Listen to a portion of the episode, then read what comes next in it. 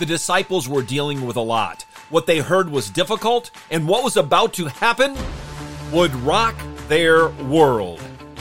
How could they be comforted in that situation?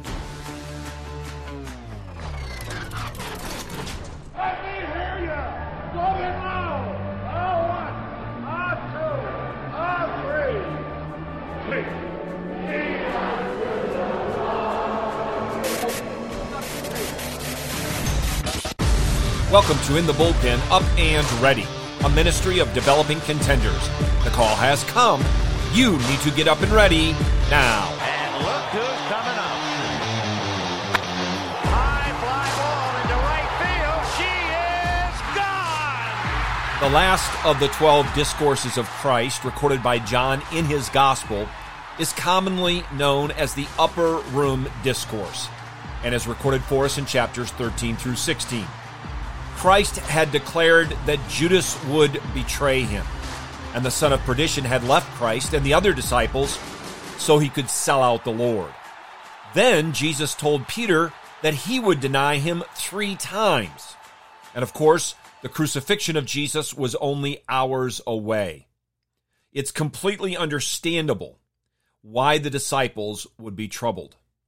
Yet, as John 14 opens, the King of Glory provides comfort and assurance to his own. Hear now God's word in John chapter 14, verses 1 through 6.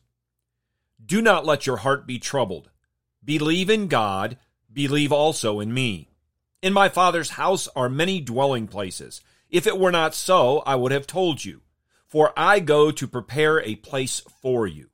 If I go and prepare a place for you, I will come again and receive you to myself, that where I am, there you may be also. And you know the way where I am going. Thomas said to him, Lord, we do not know where you are going. How do we know the way? Jesus said to him, I am the way, and the truth, and the life. No one comes to the Father but through me. Christ's departure from this earth meant that the disciples would no longer see him. This deeply troubled his disciples.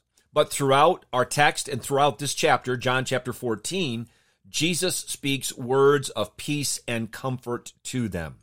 His departure would be a good thing, and that on many levels. He was returning to his Father, where he'd be seated at his right hand, reigning and ruling over all creation until his enemies were made a footstool for his feet. And he was going to prepare a place in his father's house where there are many dwelling places for his disciples. Those disciples who were with him in the upper room and all of his disciples throughout all time. And he promised that he would return, return to receive his disciples, all of them, then and now and forever, that they may dwell with him. They would dwell with him in his father's house. And the king will say then to those on his right, Come, you who are blessed of my father, inherit the kingdom prepared for you from the foundation of the world.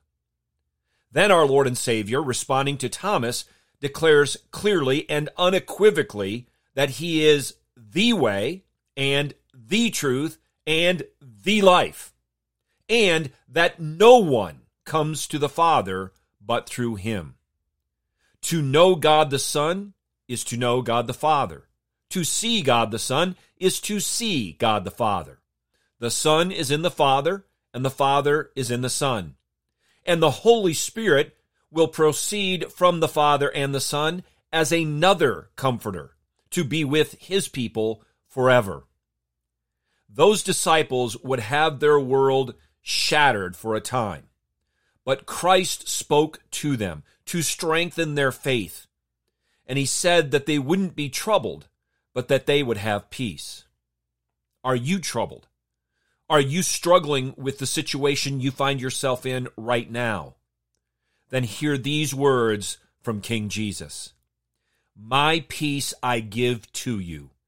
Do not let your heart be troubled, nor let it be fearful. I am with you always. I will never leave or forsake you. Get your eyes up, fixed on Jesus, the author and perfecter of faith, and be ready to deny yourself, take up your cross, and follow him.